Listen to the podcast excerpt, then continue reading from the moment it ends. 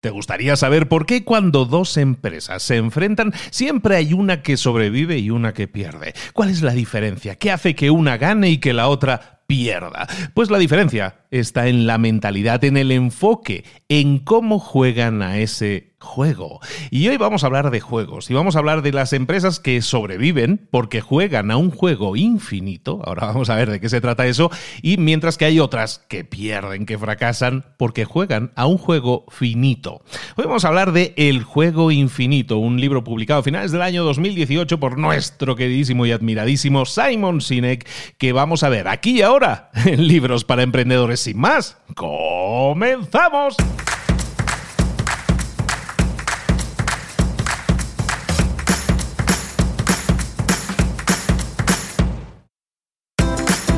Bienvenidos al podcast Libros para Emprendedores. Para alcanzar el éxito en cualquier negocio que quieras emprender, debes formarte, debes estudiar, aprender para emprender. Y para ello, no hay nada mejor que un libro.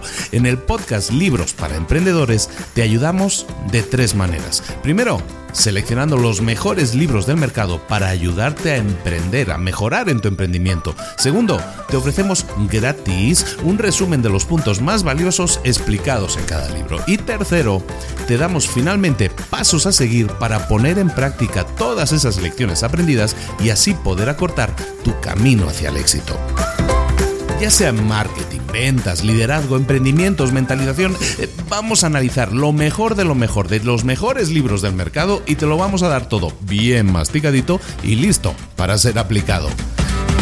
Soy Luis Ramos, empresario y emprendedor, y voy a acompañarte, si me lo permites, en este camino. Sin más, comenzamos.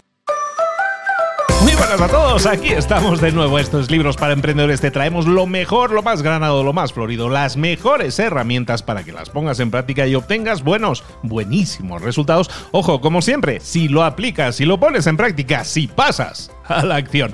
Hoy vamos a ver este libro publicado, como decíamos, en el año 2018 del señor Simon Sinek, un señor anglo-estadounidense muy conocido, lo conoceréis y lo hemos revisado aquí en, el, en, el en episodios como por ejemplo el de Empieza por el porqué o el de los líderes comen al final. Por ejemplo, Simon Sinek es un señor muy reconocido porque habla siempre de comunicación, de comunicación efectiva en las empresas. Es un señor que asesora hasta el gobierno de los Estados Unidos en temas de aduana y prepara programas para ellos, le va muy bien. Su charla TED es una de las charlas más vistas de la historia, altísimamente recomendada y es lo que le puso en el mapa además a lo bestia, pero es que hoy nos trae su último libro. Bueno, yo os traigo, os analizo su último libro, publicado a finales del, del 18 por, eh, por Simon Sinek, que se llama El juego infinito.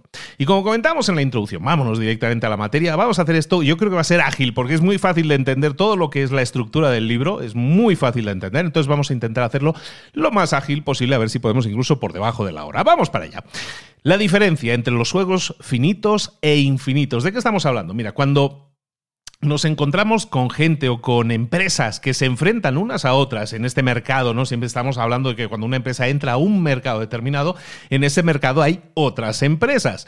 Entonces, ¿cómo enfoca esa empresa los resultados. ¿Cómo es el enfoque de esa empresa? ¿Está jugando un juego finito o un juego infinito? Esa diferencia puede ser la diferencia entre que esa empresa sobreviva o fracase, entre que le tenga éxito o no tenga éxito. Y todo se, y todo se basa en cómo el líder Ojo a esto, cómo el líder enfoca ese juego. Hay algunos líderes, algunas personas que ven este juego como un juego finito, un juego en el que el juego finito tiene que tener un final, ahora lo vamos a ver a detalle, pero básicamente es un juego en el que, en el que se piensa en el corto plazo, eh, siempre estamos hablando en términos de ganar o perder. En cambio, hay otras personas que empiezan a ver esto, como, dicen en americano, ¿no? Los, americanos, la, big picture, ¿no? La imagen completa de todo esto y ven, y ven los retos, los retos a los que se enfrenta una empresa como parte de un juego infinito que está constantemente evolucionando y que nunca termina. Es un juego infinito. Vámonos con ejemplos.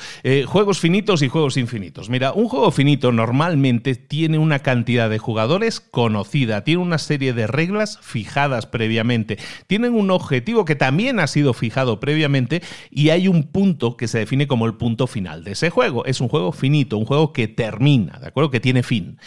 Un ejemplo de juego finito, en el libro te lo ponen con el béisbol, porque es un libro escrito en Estados Unidos, pues podría ser cualquier juego, podría ser con el fútbol, con lo que quieras, el baloncesto. Básicamente es un juego, son juegos finitos. ¿Por qué? Porque hay un número determinado de jugadores que son fácilmente identificables, porque hasta tienen numerito, hasta tienen el nombre, ¿no? es muy cuantificable. Están los jugadores que juegan ese juego, están correctamente definidos.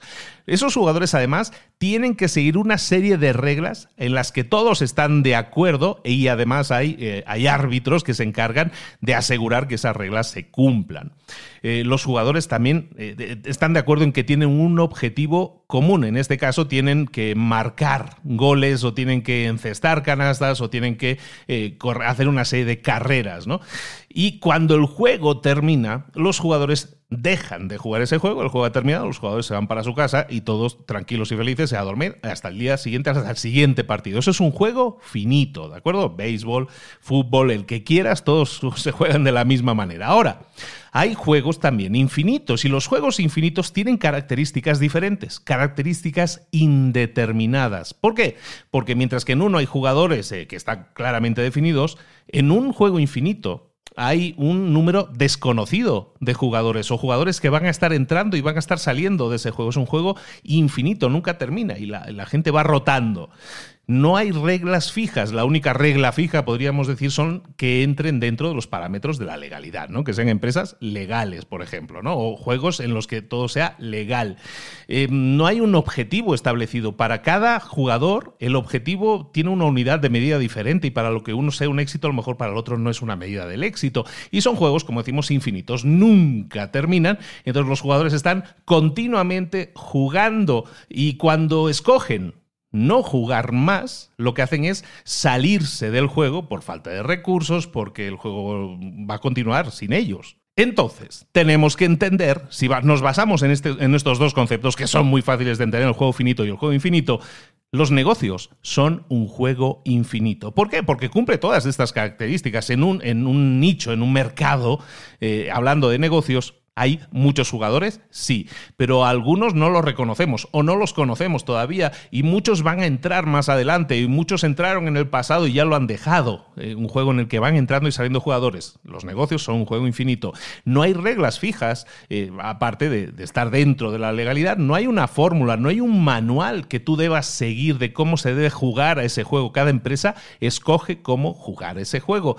No hay un objetivo establecido de antemano.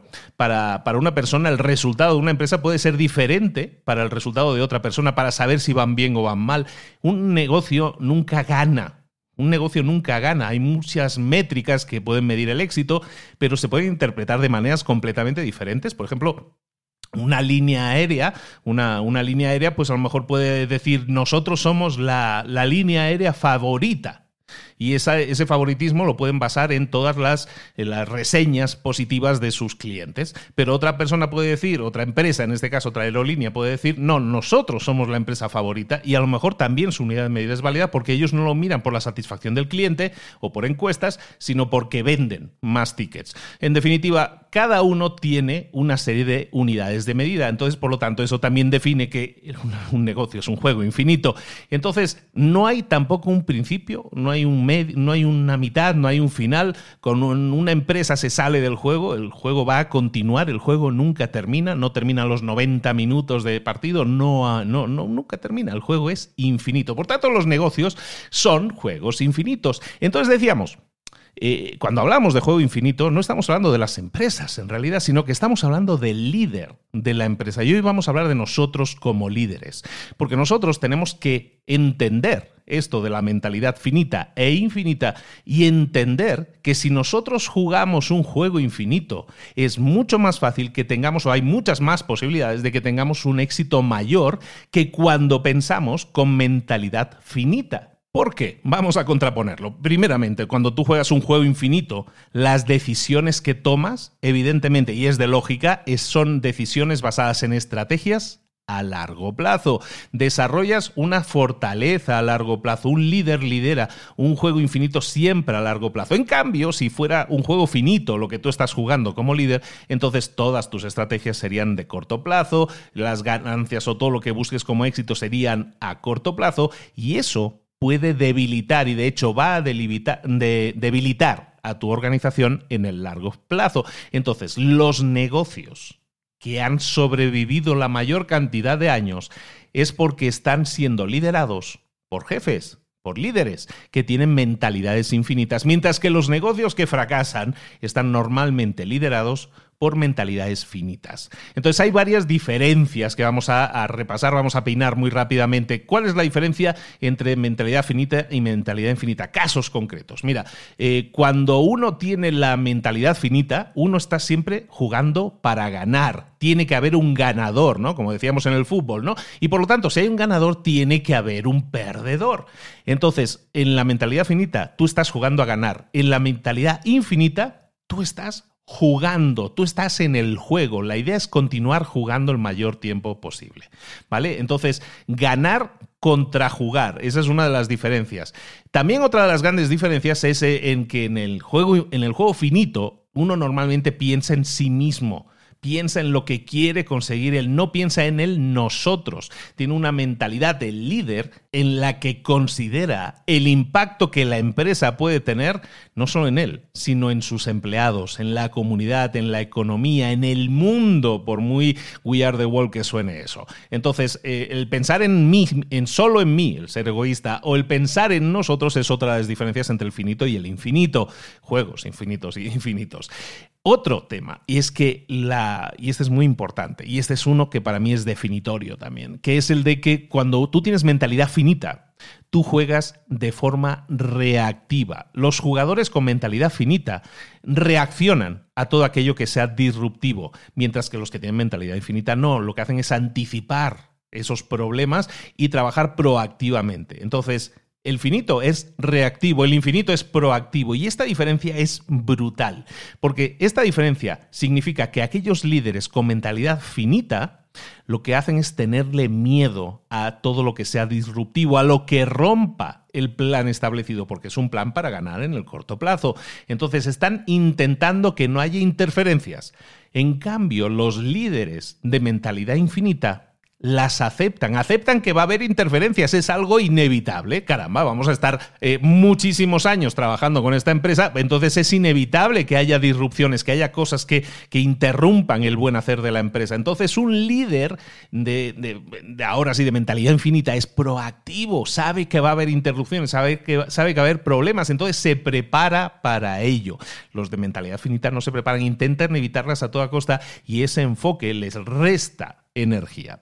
Reactivo contra proactivo. Luego, también los, eh, las metas a corto plazo o largo plazo, que esas las hemos comentado. Cuando tú tienes una mentalidad finita, estás tomando decisiones basado en metas que te has planteado a corto plazo, que van a afectar a corto plazo en los resultados de tu empresa, en los ingresos de tu empresa. Mientras que los jugadores que juegan con mentalidad infinita, las empresas que juegan, los líderes que juegan con mentalidad infinita, tienden a definir metas que eh, tienen que ver con la visión de la empresa y del éxito de esa empresa a largo plazo. Y lo que es irónico para muchos es que muchas personas escuchan esto y dicen, claro, pero es mucho mejor pensar en el corto plazo porque así tienes eh, más ingresos o más beneficios antes. Irónicamente digo, las compañías, las empresas que tienen mentalidad infinita normalmente terminan teniendo mayores ganancias, mayores beneficios porque no se enfocan exclusivamente en una meta fija, son mucho más elásticos, son mucho más adaptables a todas las injerencias en el mercado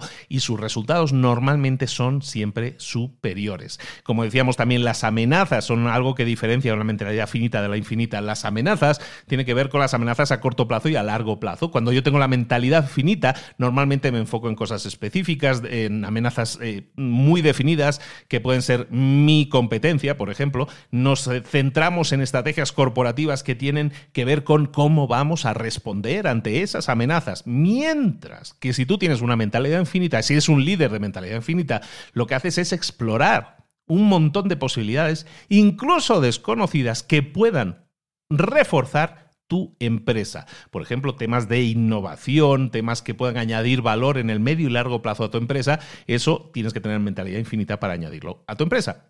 Ahora vamos con ejemplos que sé que es lo que os gusta y que os encanta. Otra de las diferencias de la mentalidad finita e infinita es la estabilidad versus o contra la resiliencia.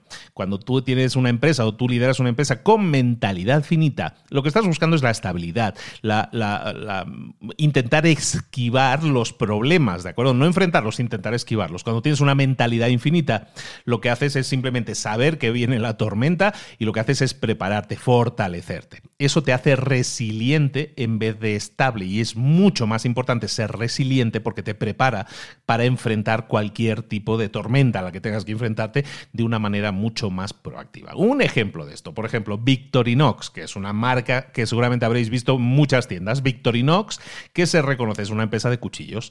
Una empresa que vio como su negocio se hundía, pero se hundía en la miseria. ¿Por qué? Porque en el 2001, el, 11 de septiembre, pues pasó lo que sucedió. Entonces, con todos los problemas que había en las líneas aéreas, que si los cuchillos y todo eso, tuvieron un problema, tuvieron un bajón en la empresa, pero brutal. Entonces, ¿qué hicieron? Sus productos eran prohibidos, no, se, no podían viajar, productos, cuchillos no podían ir en los aviones. Entonces, ¿qué pasa? Su negocio inicialmente se fue a pique. ¿Qué es lo que hicieron? Pivotaron, giraron, cambiaron fueron resilientes, enfrentaron la tormenta en vez de hundirse. Lo que hicieron es pivotar y lo que hicieron fue desarrollar nuevos productos como relojes, colonias, equipaciones que tienen que ver con el viaje, ¿sabes? Maletas, de todo este tipo de cosas. Y ahora el 65% de su negocio, de las ventas totales, 65% viene de todos estos nuevos productos que se vieron obligados a, desarrollar para sortear la tormenta que les había caído sin culpa ninguna. ¿De acuerdo? Resiliencia versus estabilidad. Eso es muy importante. Otro ejemplo, Microsoft. En su gran batalla contra Apple o Apple, Apple y es que en los primeros años 2000, estas dos empresas, para los que lo recuerden, estaban batallando, pero a lo bestia. Teníamos por un lado Apple, teníamos a Steve Jobs ahí liderando con sus cuellos altos y todo eso, y sacando producto tras producto, que era un éxito. Y por otro lado teníamos a Microsoft y su CEO, Steve Ballmer, un señor muy pintoresco y, muy loquito, así intentaba ser llamativo en los escenarios como, como Jobs, pero no lo conseguía de la manera adecuada. Bueno, cada uno veía el éxito a través de una lente diferente Mientras que uno tenía mentalidad infinita, Steve Jobs en este caso, lo que hacía era enfocarse en estar continuamente mejorando la experiencia de usuario con innovación, se enfocaba en crear productos ganadores para el público, para el mercado. Y eso hacía que esa visión fuera más sólida más duradera mentalidad infinita. ¿Qué hizo Microsoft? Microsoft cumplió con todo lo que hemos dicho que tenía la mentalidad finita. Tomó decisiones reactivas, basadas en las decisiones que había tomado Apple previamente. Si Apple sacaba el iPod, Microsoft respondía con el Zoom. ¿Alguien se acuerda del Zoom? Que era la copia, bueno, la, respuesta de Microsoft para los iPods, para escuchar música.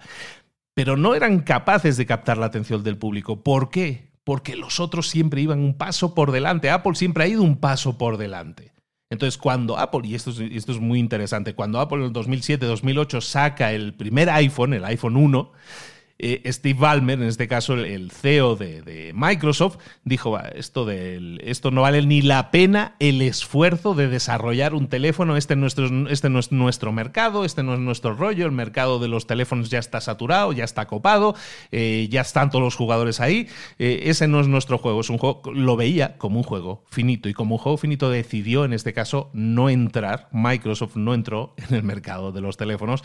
Y ya sabéis lo que pasó con el iPhone, no hace falta deciros que fue una disrupción en el mercado que cambió completamente el mercado y el teléfono desde el que me estás escuchando ahora le debe todo, en ese caso, a esa disrupción en el mercado, a esa innovación por parte de Apple y a esa falta de decisión en el caso de Microsoft que no creó una competencia adecuada, una competencia sólida entrando a ese juego infinito. ¿Y de dónde viene esto? Históricamente, y es muy interesante lo que se trata en el libro, recordad, estamos viendo el juego infinito de Simon Sinek. En este libro se habla históricamente de los negocios en los últimos siglos, que eran negocios que estaban centrados en el cliente. Siempre el negocio estaba centrado en el cliente. El cliente siempre tiene razón, bla, bla, bla, todas estas cosas. Pero, ¿qué pasa? En los años 70, un señor que era eh, premio Nobel de Economía llamado Milton Friedman, Friedman publica un artículo en el que empieza a definir que las responsabilidades de una empresa es la de utilizar todos sus recursos y actividades, diseñarlas para incrementar los beneficios y para mantenerse en el juego y siempre estar al servicio de sus propietarios, que son sus accionistas. Es una empresa, según Friedman, que se tiene que enfocar en la generación de beneficios, centrada en la empresa, la filosofía centrada en la empresa, no tanto en el cliente. Y eso, esa idea de los años 70 de Friedman, eso pega. Eso pega, pero muchísimo. Entonces, todas las empresas empiezan a desarrollarse en esa forma de pensar tan moderna de los años 70. Y eso implica que como los protagonistas aquí, a quien hay que tener contentos es a los accionistas, eso hace que pues, los empleados eh, puedan ser despedidos con más facilidad. Y la idea de que un empleado esté toda la vida en una empresa cada vez se hace un poco más rara de pensar. Eso, eh, eso ha sido algo que ha dañado a nuestro tejido empresarial desde hace varias décadas. De hecho, antes de esa implantación de esa idea, una empresa en promedio duraba, eh, tenía 60 años de vida. Ahora mismo, una empresa en promedio tiene una, duración de menos, un tiempo de vida de menos de 20 años. Y el problema, si te das cuenta, y nos basamos en esto que hemos estado viendo hoy, se basa en eso, en la mentalidad finita e infinita. En este caso, la mentalidad finita de los líderes de estas empresas que se están centrando en que, en que los accionistas tienen que estar contentos. Entonces, ¿qué vamos a hacer? Tomar decisiones que afecten positivamente en el corto plazo, que generen un rápido crecimiento en el corto plazo. No nos vamos a preocupar en el largo plazo tanto como en el corto plazo. Y eso es juego finito. Esa forma de pensar ha llevado también a problemas sociales. Cuando nosotros tenemos empresas o un tejido empresarial que, piensa de esta manera centrándose en, las, eh, los beneficios solo a nivel empresa para los accionistas o para, en este caso para los inversores que hayan puesto dinero, entonces estamos en una mentalidad de ganadores contra perdedores que crea desequilibrios pero que muy bestias en la sociedad. Gracias a estas decisiones de juego finito, ¿qué ha pasado? que los sueldos, por ejemplo, han crecido. Antes un CEO, en los años 70, un CEO, un director de empresa, eh, ganaba 30 veces más que un trabajador promedio de su empresa.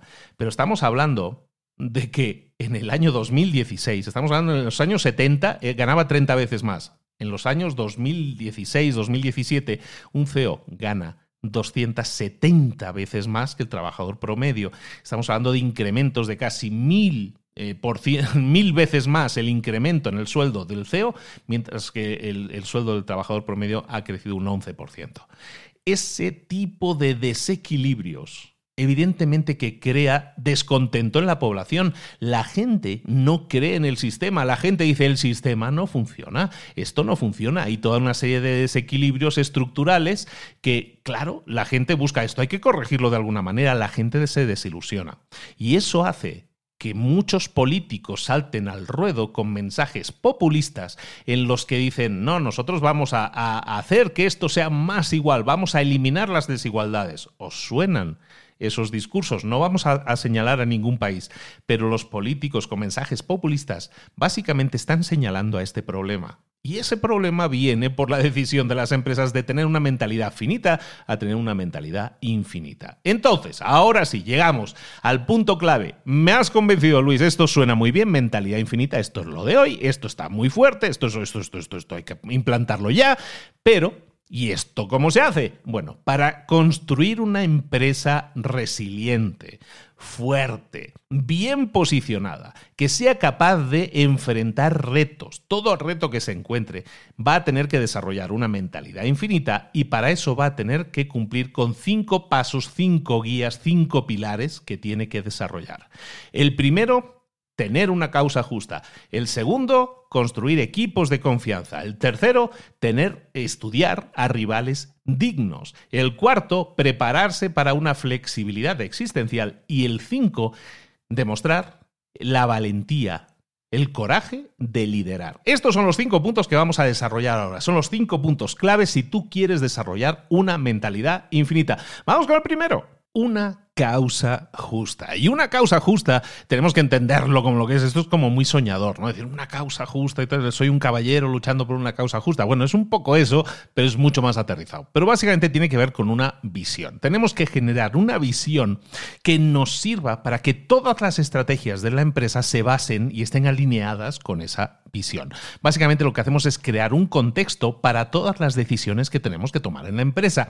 Una causa justa va a inspirar a la gente a hacer sacrificios para intentar alcanzarla. Y un líder que juega a este juego infinito y que tiene una mentalidad infinita, siempre, siempre tiene una causa justa que lo está guiando y también a su empresa. Una causa justa tiene cinco elementos también que tienen que componerla y que se tienen que cumplir. ¿eh? Esto es como, hay que cumplir estas cinco reglas si quieres tener una causa justa. Son muy fáciles de entender. Una causa justa tiene que estar a favor de conseguir algo, no en contra, no para evitar algo. Tenemos que trabajar a favor de conseguir algo, no trabajar en contra de algo. ¿Por qué? Porque cuando nosotros trabajamos a favor de algo, estamos siendo optimistas, tenemos fe, tenemos esperanza en alcanzar eso. Cuando trabajamos en contra o para evitar algo, entonces eso genera un pensamiento finito. Nos enfocamos en cosas específicas, en soluciones específicas para problemas definidos específicos, y eso es algo que hemos visto que tenemos que evitar. Un ejemplo, en este caso, de causa justa a favor de algo, pues es básicamente lo que hay prácticamente en todas las constituciones del mundo, ¿no? Que de alguna manera es idealista también, pero yo qué sé, el derecho a la vida, la libertad, la búsqueda de la felicidad que dicen en Estados Unidos, todo eso, evidentemente, es altamente motivador, es una causa justa y aparte también es parte del juego infinito, porque aunque eso está definido en Estados Unidos, por ejemplo, que es donde se ha escrito el libro, en Estados Unidos definen la, la declaración de independencia, ¿no? A favor de algo, a favor de los valores y las libertades del americano, que, estaba originalmente escrito para el americano blanco, pero bueno, lo fueron adaptando para incorporar todas las razas, religiones y todo eso. Es un juego infinito también en ese caso porque es aspiracional. Esa es una, una, causa justa que no se ha alcanzado todavía. No todas las personas en ningún país tienen derecho a libertad, a la búsqueda de la felicidad, trabajo, sueldo justo, todo eso. Es aspiracional, sigue trabajando, pero es una causa justa y la gente eh, ha muerto. Miles y cientos de miles de personas han muerto defendiendo sus respectivas eh, constituciones porque son causas justas. Entonces, primer punto, pues una causa tiene que ser justa cuando trabaja a favor de algo, no en contra de algo. Segundo, una causa justa es también inclusiva. Una causa inclusiva es aquella que acepta a otras personas, a que sean esas otras personas también incluidas en esta misión. La gente se siente bien al estar incluida en un grupo, eh, y puede ser un grupo de una iglesia, puede ser un equipo de fútbol, es una causa justa la que inspira a las personas a imaginar un futuro positivo, alternativo al que tenemos ahora. Y eso hace que comiencen movimientos que atraigan además a gente de fuera para que entren también y formen parte de ese grupo. Por tanto, una causa justa siempre va a ser inclusiva, acepta que más gente se incorporen y enarbolen la misma bandera. Punto 3 una causa es justa si está orientada a dar servicio. Una causa justa siempre eh, y, eh, se involucra la idea de que tenemos que dar. Hay, hay, gente que da y gente que recibe, como hemos visto en algún otro libro previamente. Hay gente que va a contribuir con su dinero, con su esfuerzo, con su tiempo, para ayudar a que esa, a que esa causa justa avance. Y evidentemente, esos son los que dan, y evidentemente va a haber gente que se va a beneficiar de ello, ¿no? Los clientes, los ciudadanos, el, el mundo, la sociedad. Una causa justa siempre tiene una orientación de servicio y los beneficios primarios de, esa, de esos esfuerzos siempre tienen que ir a otra persona que no sea parte de esa organización. No puede ser un beneficio para la gente que contribuye. En una empresa, los beneficios no pueden ser para la gente que es parte de la empresa, sino el, beneficio primario de una empresa siempre tiene que ser beneficiar a personas con sus productos o servicios. Y todas, todas las decisiones que un líder tome siempre tienen que beneficiar no solo a sus clientes, también a sus empleados, pero primariamente a sus clientes. Cuarto punto, una causa es justa si es resiliente, y eso lo hemos comentado también un poco antes, lo peinamos muy rápido esto. Una causa resiliente en una empresa, cuando estamos hablando de una empresa que tiene que ser resiliente, estamos hablando de una empresa que no puede centrarse en un producto específico, sino que esa organización, la existencia de esa empresa, no puede depender únicamente de los productos para seguir siendo relevante. Cuando una empresa está construida alrededor de una causa justa, tú puedes mantenerte relevante incluso en, en entornos cambiantes. Por ejemplo, eh, eh, casos de, empresas que no han seguido siendo relevantes. Por ejemplo, las discográficas. Las discográficas se veían como empresas que vendían discos. Entonces, cuando se han dejado de vender discos o CDs, ¿qué ha pasado? Que no han sabido adaptarse. En cambio, si una discográfica se hubiera visto como distribuidores de música en vez de vendedores de discos, que es diferente, Es un concepto diferente, entonces hubieran adaptado mucho mejor a todos los cambios que ha habido con todo el streaming y todas las demás cosas que han tardado dos décadas en adaptarse. ¿Vale? Entonces, una causa justa es resiliente también. Una causa justa, por último, también es idealista. Idealista básicamente es una idea que inspira a otras personas con una visión del mundo a la que, que queremos alcanzar. Eso es idealista, ¿no? Buscamos una, una inspiración eh, que, de una visión todavía no, no ejecutada o no, no ejecutada al completo. Lo que hablábamos de, de las constituciones de la mayoría de países que están en trabajo, siempre están en proceso, son juegos infinitos, ¿no? O el tema, por ejemplo, de Microsoft, que hablábamos antes de en los años 2000, que tenían esa, esa visión de juego finito, pero que en cambio Microsoft, cuando cuando la crea Bill Gates, tenía una, una visión, que era empoderar a todas las personas y a todas las empresas para que pudieran conseguir más. Y esa es una causa justa, es una visión idealista y, y, que te da una meta para conseguir y todas las decisiones van alineadas en eso. Steve Ballmer llega en los años 2000 para liderar como CEO de Microsoft y en vez de buscar alinearse con esa causa justa, que es ayudar a las empresas a conseguir más, lo que hace es ponerse a perseguir al competidor, a Apple en este caso, que buscaba con la innovación ponerse a liderar el mercado y en vez de responder a las necesidades del cliente, estaba respondiendo a lo que hacía la competencia. No es causa justa. Ojo por último con el tema de la causa justa, ya vamos terminando este punto, y es que hay muchas cosas que parecen causas justas a priori, porque muchas empresas lo hacen, pero no lo son. Por ejemplo, la ambición, el crecimiento, la responsabilidad social de una empresa, eso no son causas justas en sí mismo. Tenemos que buscar que sean, las causas justas tienen que ser específicas, tienen que trabajar a favor de algo, de una forma afirmativa, tienen que ser inclusivas, y eso tiene que alentar la imaginación de la gente. La ambición ser el mejor, básicamente, que eso es la ambición, ser el mejor de la industria, ser la mejor empresa del mercado, eso no es una causa justa. Primero, porque es muy vago, es, muy difuso lo que estamos queriendo conseguir, esa meta como tal no nos da mucha guía de lo que tenemos que hacer y además posiciona a la empresa en una posición egocéntrica. El éxito es egocéntrico, es nuestro éxito, no el éxito de nuestros clientes.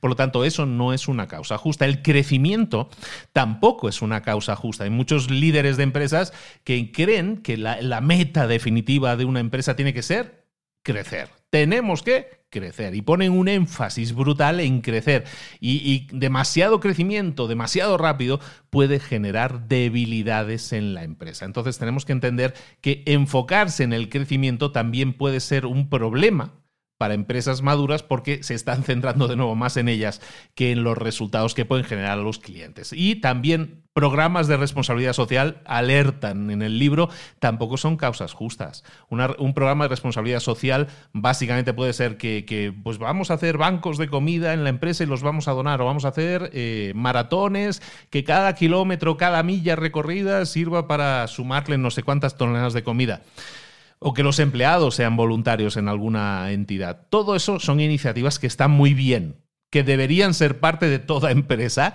pero que no sustituyen el hecho de que esa empresa aún así necesita una causa justa que centre la existencia de la empresa acerca de una visión de largo plazo de la empresa, de algo que tiene que conseguir la empresa. Y esto nos lleva al punto principal, yo creo, de que de todo este análisis que estamos haciendo del libro, este resumen, que es que nosotros, si somos líderes de una empresa o queremos serlo, o tenemos líderes en nuestra empresa, tenemos que encargarnos siempre de que el líder de nuestra empresa esté alineado y con mentalidad infinita, para que sea capaz de liderar a esa empresa en este juego infinito. En vez de ser un CEO, que es el, el, asiento ejecutivo máximo, digamos, de una empresa, tiene que ser el el CVO, que llaman en el libro, que es el visionario oficial. Ese visionario es una, una, persona que está alineada con la visión y busca que esa visión se cumpla.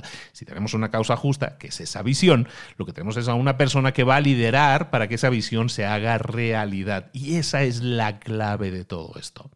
En el libro nos ponen varios ejemplos, uno de ellos, por ejemplo, de Walmart. Walmart, que es la, pues ya conocéis todos lo que es Walmart, la empresa de supermercados. Bueno, pues eh, fue creada por un señor, Sam Walton, que era el CEO y tenía una, una causa justa. Y esa causa justa era conseguirles siempre a nuestros clientes los precios más bajos a cualquier hora y en cualquier sitio. Esa era la causa justa. Y toda su empresa estaba alineada en torno a eso. ¿Qué pasa cuando Mike Duke, que era el señor que lo reemplaza, Mike Duke llega a reemplazar a Sam Walton, eh, pues lo que hace es cambiar de esa mentalidad infinita que tenía el fundador Walton, cambia una mentalidad finita en el que lo único que hace es buscar oportunidades para ahorrar y para tener una mejor vida pero para los inversores. Se enfocó en eso. ¿Y qué pasó? En el año 2011 tuvieron, a partir del año 2011, y siguen con escándalos, eh, discriminación de los empleados, eh, protestas y juicios públicos y, vamos, pues, en grupo, un montón de, de líos legales porque cambió el enfoque de la empresa. Y eso hizo que se perdiera la moral de los empleados, eh, se incurrieran un montón de gastos y al final consiguieron que el CEO, Duke, dos años después de los primeros escándalos, esté para afuera y trajeron a otro, a Macmillan. ¿no? Entonces, todo eso tiene que ver y pasa en empresas pequeñas y en empresas y en las empresas más grandes. Y es que hay que tener esa causa justa como primer paso para jugar el juego infinito. El segundo paso, la segunda guía que tenemos que seguir si queremos saber, si queremos jugar bien al juego infinito, es que tenemos que crear, construir equipos de confianza. Y equipos de confianza son aquellos en los que podemos confiar y que ellos puedan confiar en nosotros. Este, un equipo es un conjunto de personas que se tienen que sentir seguras las unas con las otras y que, y que deben ser capaces de poder expresarse sus sentimientos, sus, eh, sus estrés, todo lo que quieran decir, lo tienen que poder decir, pedir ayuda, hablar de sus problemas admitir sus errores y lo tienen que hacer en un entorno seguro. Nosotros como líderes tenemos que generar ese equipo de confianza, pero sobre todo ese entorno de confianza para que las personas eh, puedan revelar cuáles son los problemas que están sufriendo y puedan pedir ayuda. Y eso se aplauda y no se, y no se critique, que es parte de lo que tenemos a veces como, como enfoque tradicional, ¿vale? Un ejemplo de esto, los Navy SEALs de los Estados Unidos, tan famosos, eh, eh, los soldados de élite de los Estados Unidos, son esos eh, soldados que habéis visto en las películas, ¿no? que hacen unos exámenes que están ahí dos o tres meses, ahí les hacen de todas las pillerías del mundo. Bueno, ¿qué hacen cuando evalúan a los, a los reclutas? Para ver si son candidatos a ser Navy SEALs, básicamente miran dos rasgos de personalidad, dos rasgos, uno de personalidad y el otro de desempeño. Uno es el desempeño, es decir, lo bien que lo hacen, eh, y otro es la confianza. La confianza tiene un peso del 50% en todo esto. ¿Por qué? Porque no solo basta con ser el mejor, con tener un altísimo desempeño, ser súper rápido, disparar siempre en la diana, sino también que la gente, que tu equipo confíe en ti, sobre todo en nuestros entornos en que son literalmente de vida o muerte. No podemos buscar no, no, podemos buscar tener un compañero que mire solo por él, por su ego, que sea un narcisista. Tenemos que buscar identificar estas, a estas personas porque pueden ser tóxicas para todo el grupo. Y eso sirve exactamente igual para una empresa. Y una empresa tenemos que entender que muchas veces un caso, General Electric, Jack Welch, conocidísimo, que su libro, que Winning y todo esto, Welch en los 80s y 90s, que dirigía una empresa que se llama General Electric, muy conocida en Estados Unidos, se enfocaba exclusivamente en el desempeño. Evaluaba a sus empleados mediante dos datos, uno era el, el desempeño y otro el potencial. Pero básicamente el potencial es, en otras palabras, desempeño futuro. Básicamente estaban mirando el desempeño y entonces todos los empleados se puntuaban bajo esas métricas. Se promovía a los que tenían desempeño y potencial desempeño y despedían a los otros. ¿Qué sucedió? Que el entorno de la organización entonces estaba centrado todo el pensamiento de los empleados se centró en protegerse a sí mismos, no a los departamentos, no a las unidades de negocio, y la empresa se metió en un montón de problemas y al final tuvo ayuda del, mercado para continuar, pero si no, probablemente la empresa no existiría hoy en día. Entonces, si tenemos que construir equipos de confianza, ¿cómo se hace eso? Pues primero tenemos que identificar a los miembros del equipo que son de confianza y también a los que no lo son. Ahora mismo, contratar a gente, o ahora mismo siempre, contratar a gente ha sido complicado. Encontrar a alguien que genere confianza es complicado porque no es, es, difícil medirlo. ¿no? Es más fácil medir el desempeño porque hay unidades de medir para eso, pero la confianza, ¿cómo se mide? Pues lo que tenemos que empezar es empezar a medir la confianza del equipo que ya tenemos. ¿Qué equipo tienes actualmente? Y verdad que cuando tú hablas con el equipo y les dices, a ver, ¿cuál es, el, cuál es la oveja negra de este grupo? Siempre saben a quién señalar. El equipo ya sabe quién es esa persona más tóxica en el equipo. Entonces, tienes que desenmascararla, tienes que descubrirlo, tienes que saber cuál es esa oveja negra en el equipo. ¿Para qué? ¿Para despedirla como hacía Jack Welch? No, para saber cuál es y para ayudar a esa persona, para coachear, como se dice ahora, a esa persona, para que se adapte a las necesidades de que el equipo necesita, que son de alta confianza. Nosotros como líderes no tenemos que liderar a personas, tenemos que liderar a, personas, a miembros del equipo para que consigan un resultado. Y eso es fundamental. Entonces, para eso tenemos que crear equipos coherentes y cohesivos. Entonces, tenemos que crear espacios seguros. Hay un ejemplo en el libro muy interesante que tiene que ver con la empresa Ford, la empresa de coches muy conocida. Bueno, pues eh, tenían un líder eh, que entra en el año 2006, CEO de la empresa, se llama Alan Mulally. Pues el señor Mulally llega y se encuentra una cultura del miedo en su empresa. El CEO, el director, el director general anterior, pues básicamente humillaba públicamente a la gente que no cumplía, eh, despedía a gente si te habían cometido errores. Y entonces, ¿qué pasaba? Los ejecutivos de la compañía, los ejecutivos de la gran empresa Ford, tenían miedo. Tenían miedo de admitir eh, dificultades problemas que pudieran tener en sus respectivas divisiones. Entonces llega el señor Mulali, llega el señor Mulali, año 2006 y se encuentra que tiene un montón de ejecutivos calladitos, que no hablan de los problemas en sus respectivas áreas. Esos ejecutivos están operando con esa mentalidad de miedo, nunca admitían errores, debilidades. ¿Por qué? Porque tenían miedo de que eso les costara su trabajo, porque eso se había revelado como lo que sucedía normalmente. Entonces estaba claro que Mulali eh, estaba detectando problemas en Ford y esa empresa estaba perdiendo dinero cada año. ¿Por qué? Porque la cultura del miedo hacía que no se identificaran los errores, propiamente por el miedo del ejecutivo a ser despedido. Entonces, ¿qué hace este hombre? Pues empieza a reunirlos semanalmente y hace reuniones con los altos ejecutivos de la empresa Ford esto, ¿os dais cuenta de que esto pasa en la empresa Ford, como puede pasar en una empresa mucho más pequeña? Pasa en todos lados. Entonces empieza a reunir semanalmente a los ejecutivos de alto perfil y empieza a animarlos a, oye, ábrete, básicamente, oye, te aseguro que no va a haber repercusiones, que no va a haber problemas después. Hasta, y, no había manera, ¿eh? No había manera. Hasta finalmente uno de los ejecutivos, finalmente, reveló un punto débil, se atrevió y entonces, ¿qué hizo Mulali? Bueno, pues dijo, hombre, mira qué bien lo ha hecho este hombre, ejemplo positivo, así tiene que ser, felicito a esta persona por dar visibilidad a un problema que ahora nos permite que trabajemos en ese problema y así resolverlo. Al hacer esto, a ponerlo como un ejemplo positivo a la persona que dio el paso, entonces Mulali lo que hizo fue tener éxito en crear un entorno en el que sus ejecutivos se pudieran sentir cómodos comentando problemas, temas que no estaban solucionados, debilidades, y eso sirvió para aumentar muchísimo el desempeño de Ford, crear un entorno seguro, crear un equipo de confianza.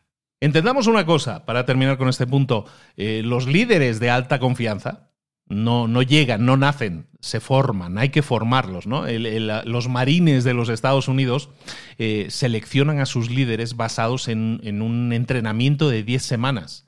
Y en ese entrenamiento de 10 semanas se evalúan las habilidades de esta persona para enfrentar la adversidad, para saber cómo desentrañar problemas, cómo delegar tareas que les permitan completar diversos retos. Entonces todo eso es entrenamiento, entrenamiento, entrenamiento. Y de ahí pueden salir líderes de alta confianza y personas que a lo mejor creíamos que lo iban a hacer y no lo llegan a ser. Entonces, en tus equipos, no busques contratar confianza, busca formar la confianza. El tercer pilar del juego infinito, de la mentalidad infinita que tienes que desarrollar, es el estudio de rivales dignos.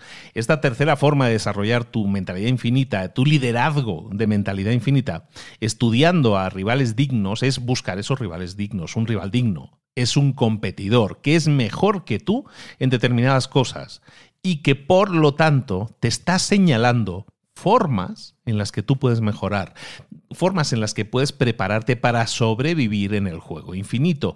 A lo mejor se trata de hacer un producto mejor, de, dar un servicio mejor, de tener un sistema de lealtad para los clientes mejor, más sólido. cualquier cosa que nosotros podamos aprender, lecciones que podamos aprender de otras personas, de otros negocios que están en nuestra liga, nos puede hacer también mejores, nos puede hacer crecer.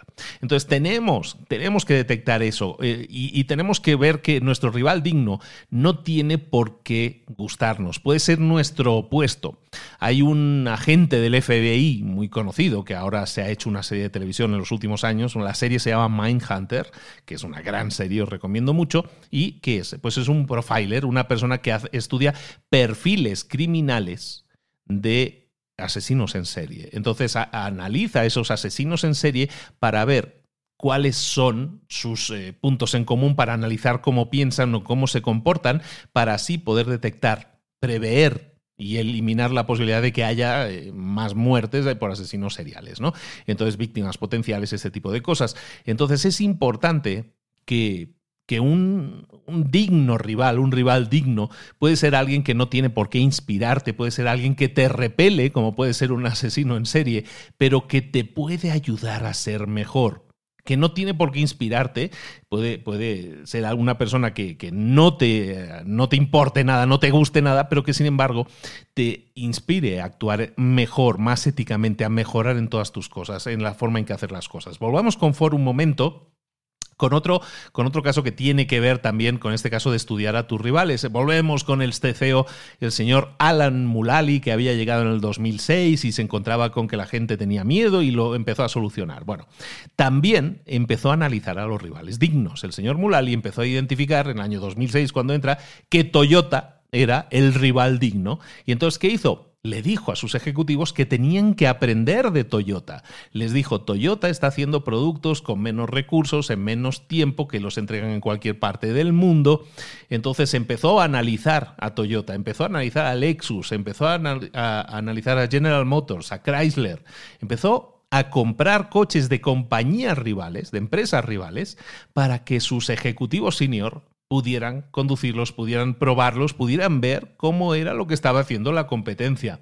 Estudió a la competencia para encontrar formas de mejorar su empresa, no copiando coches de otros, sino copiando con mentalidad infinita cómo tenían que hacer cosas. No con la mentalidad de Microsoft de voy a copiar el producto de Apple, como estábamos diciendo antes, sino con mentalidad infinita que me permite examinar a mi competencia y ver oportunidades que a lo mejor yo no me di cuenta, que dejé pasar y que me, me estaban impidiendo ser innovador y que todavía puedo subirme a ese tren.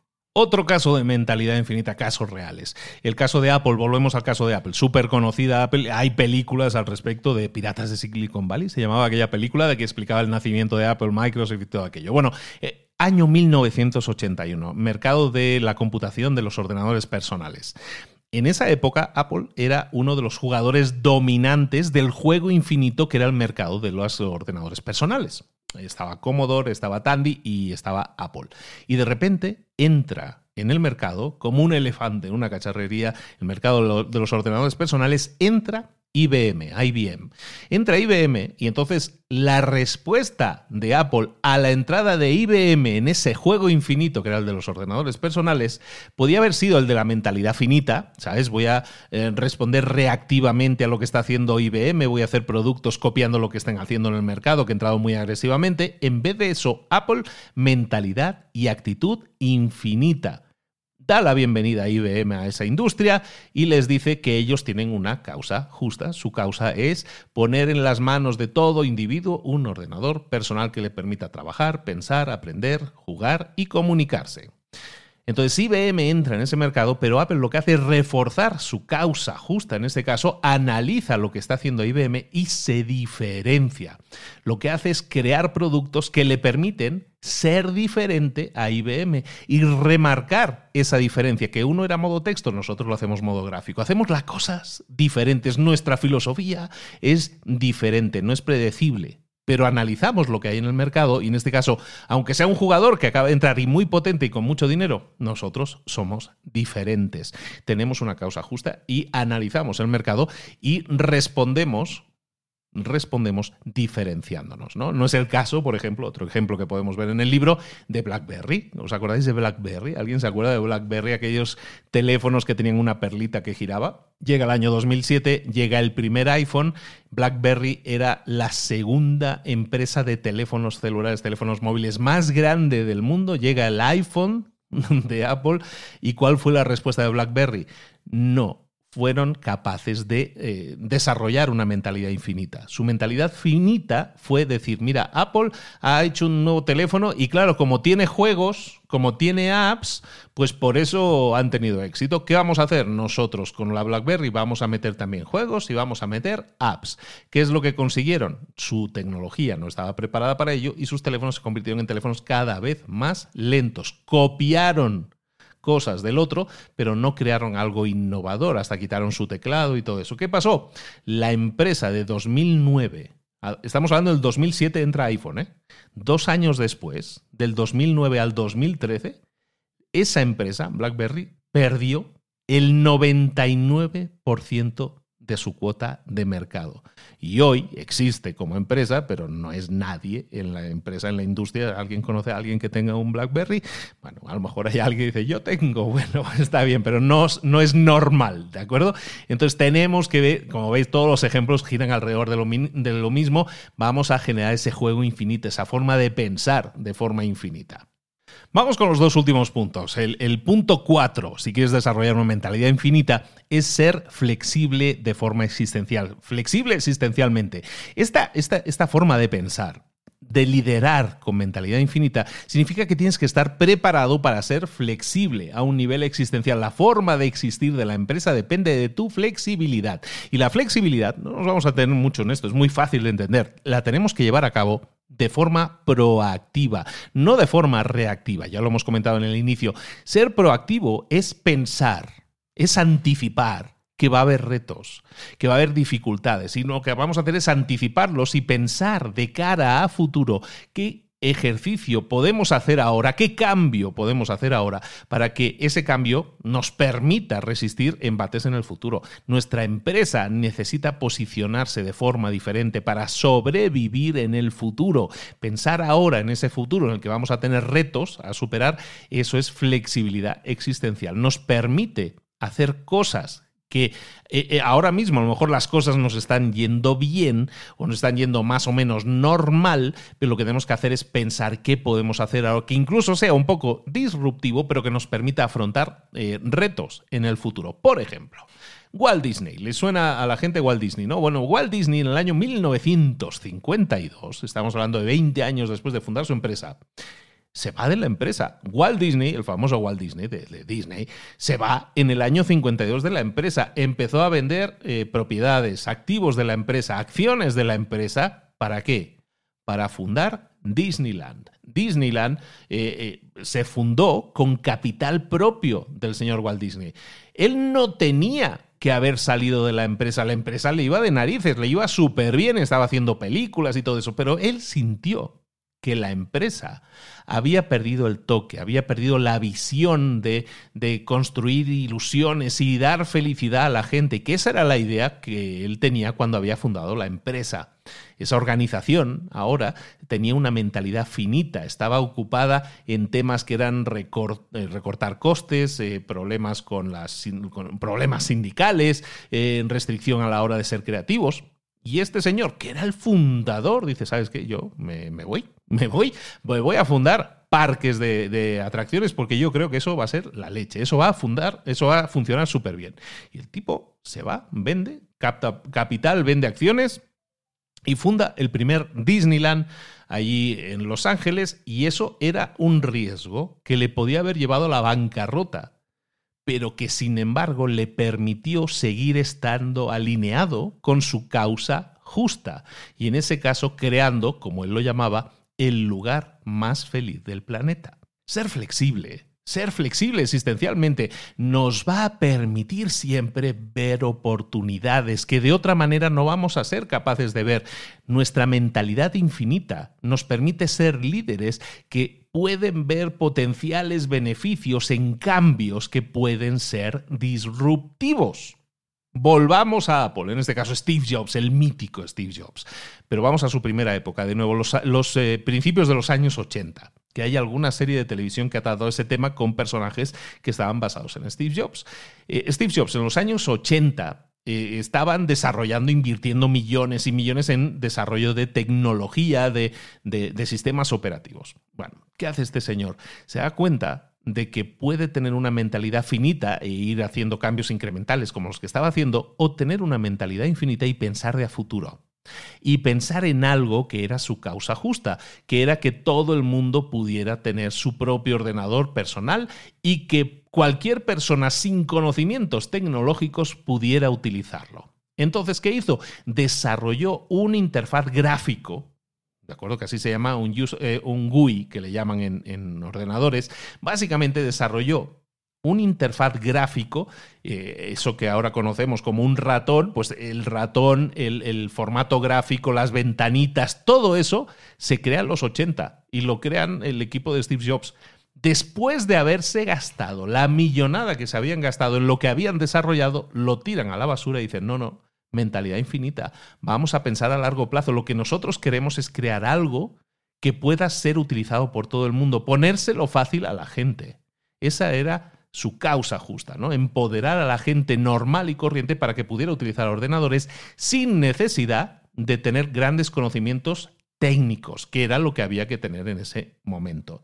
Si os fijáis, esa causa justa ha seguido tal cual durante los 2000, durante, hasta la muerte de Steve Jobs, y más o menos continúa su filosofía, en que vamos a crear aparatos en los que no necesites un manual de instrucciones, que cualquiera se pueda sentar a un Macintosh en aquella época, o que pueda agarrar un iPhone y pueda utilizarlo sin realmente tener un manual de instrucciones, sino que el aparato en sí mismo te guíe, o sea, tan fácil de utilizar que tú lo puedas usar. Eso es mentalidad infinita y eso es también tener flexibilidad para ver las, las, oportunidades que aparecen frente a ti, aunque eso a veces signifique en, en el corto plazo que te estés tirando piedras a tu propio tejado. Otro caso, caso opuesto, Kodak que es un caso de estudio que se pone en la mayoría de libros de negocios y es que los pobres lo hicieron todo mal. Kodak llevaba un siglo con una de las grandes empresas que llevaba décadas y décadas y décadas funcionando y su modelo de negocio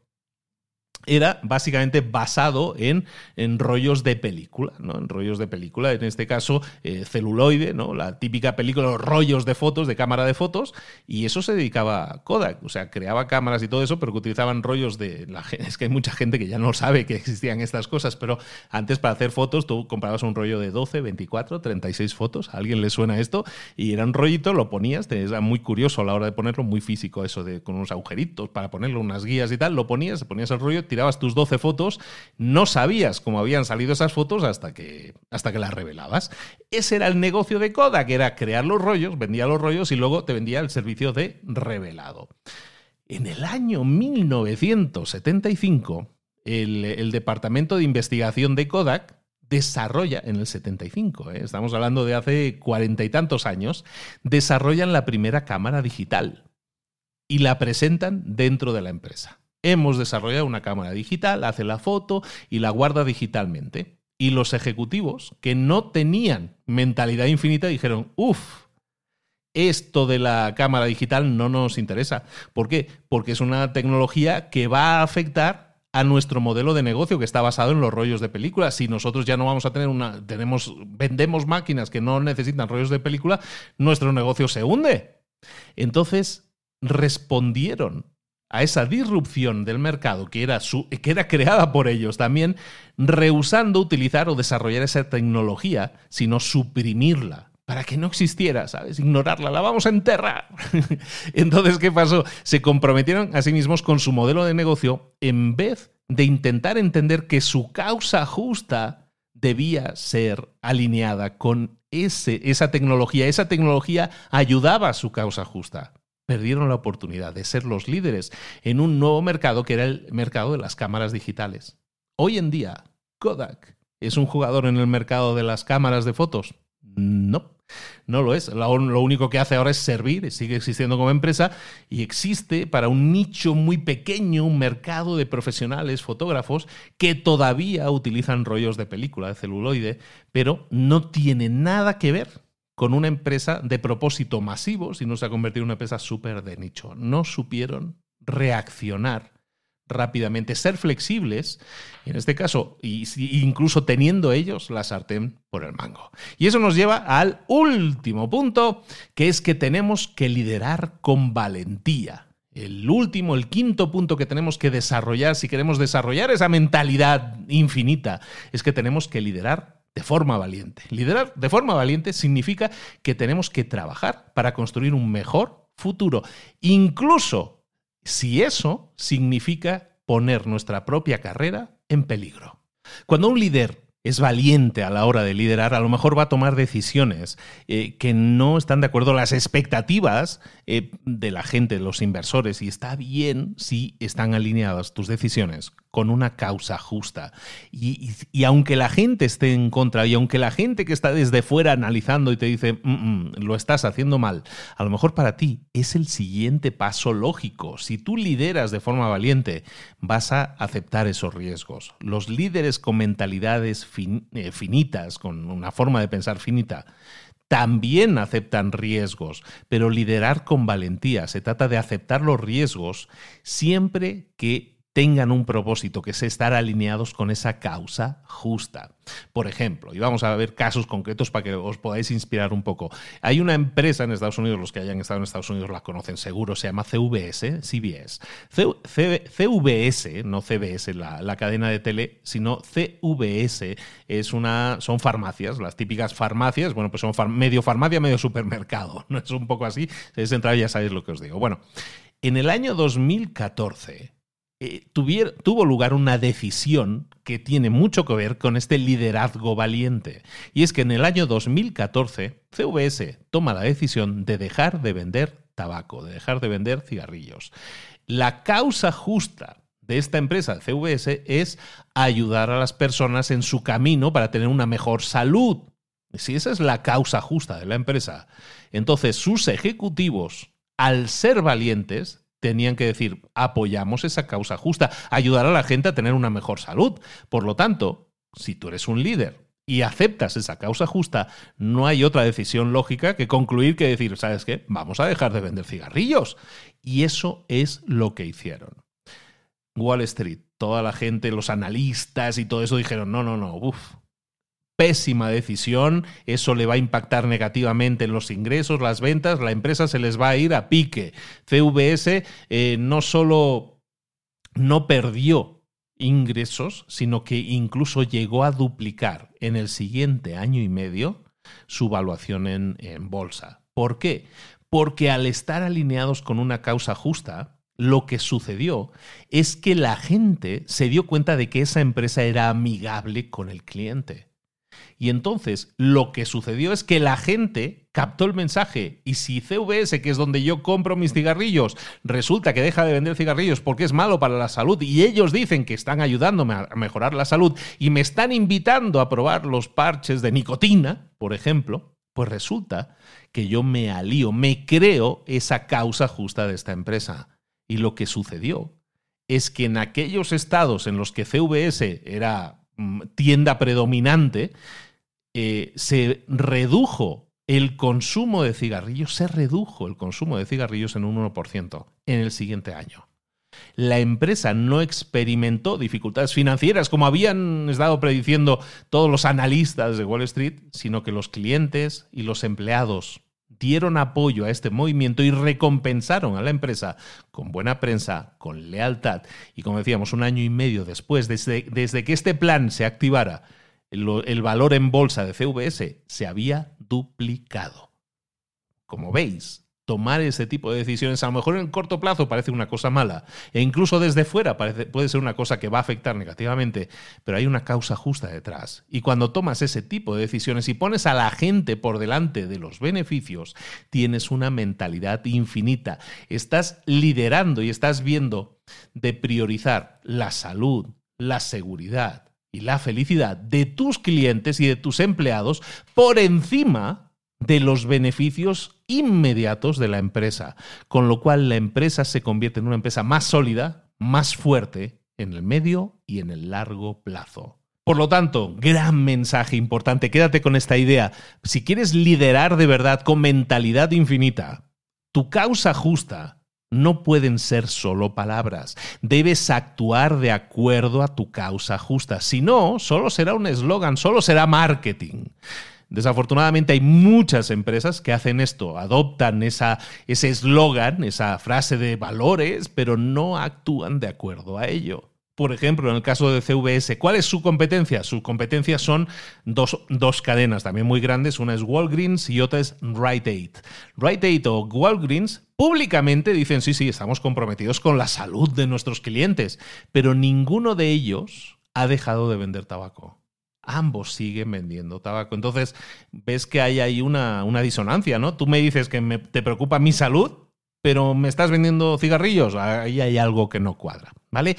Tenemos que siempre tener una causa justa, decirlo de forma pública, pero también actuar en consecuencia, defender con acciones todo aquello que nosotros decimos, acciones que hablan más fuerte a veces que con las palabras. Por ejemplo, en este caso, ya para terminar, Rite Aid, Rite Aid, que es una de las cadenas que, sigue vendiendo tabaco, les dijeron, oye, Rite Aid, ¿vais a dejar de vender cigarrillos? Y ellos eh, eh, emitieron una declaración, ya, ya, el simple hecho de decirlo así, dices, emitieron una declaración en la que asentaban lo siguiente, Perdona, es que nosotros vendemos una gran variedad de productos y siempre lo hacemos de acuerdo a la ley existente. Esa fue la declaración de Rite Aid. Vendemos una gran variedad de productos de acuerdo a la ley existente. Eso es mentalidad finita. Estamos básicamente eh, dándole la responsabilidad de nuestra causa justa al gobierno, al sistema, a la ley existente. Un liderazgo valiente no hace eso buscaremos los mayores estándares para nuestra empresa y nuestros mínimos requerimientos no los va a imponer la ley, los vamos a imponer nosotros a través de nuestra causa justa. Terminamos, chicos y chicas. Eh, los cambios están aquí. El cuestionamiento, la filosofía de Friedman que decíamos de los años 70, de que el centro de la empresa tienen que ser los accionistas, ya se está cuestionando de forma abierta. Hay una alternativa, hay una alternativa a la forma de manejarse que se ha venido manejando y tenemos que ser conscientes de ella y pensar de forma activa en cómo podemos hacer las cosas. Repensar el rol de los accionistas en una empresa siempre han sido eh, los dueños, ¿no? Los, los, accionistas son los dueños de la empresa y técnicamente son los dueños de la empresa, pero tenemos que pensar en ellos de forma diferente. Tenemos que empezar a pensar en los accionistas de una empresa, no como los propietarios, sino como alguien que está de alguna manera alquilando, alguien que está invirtiendo.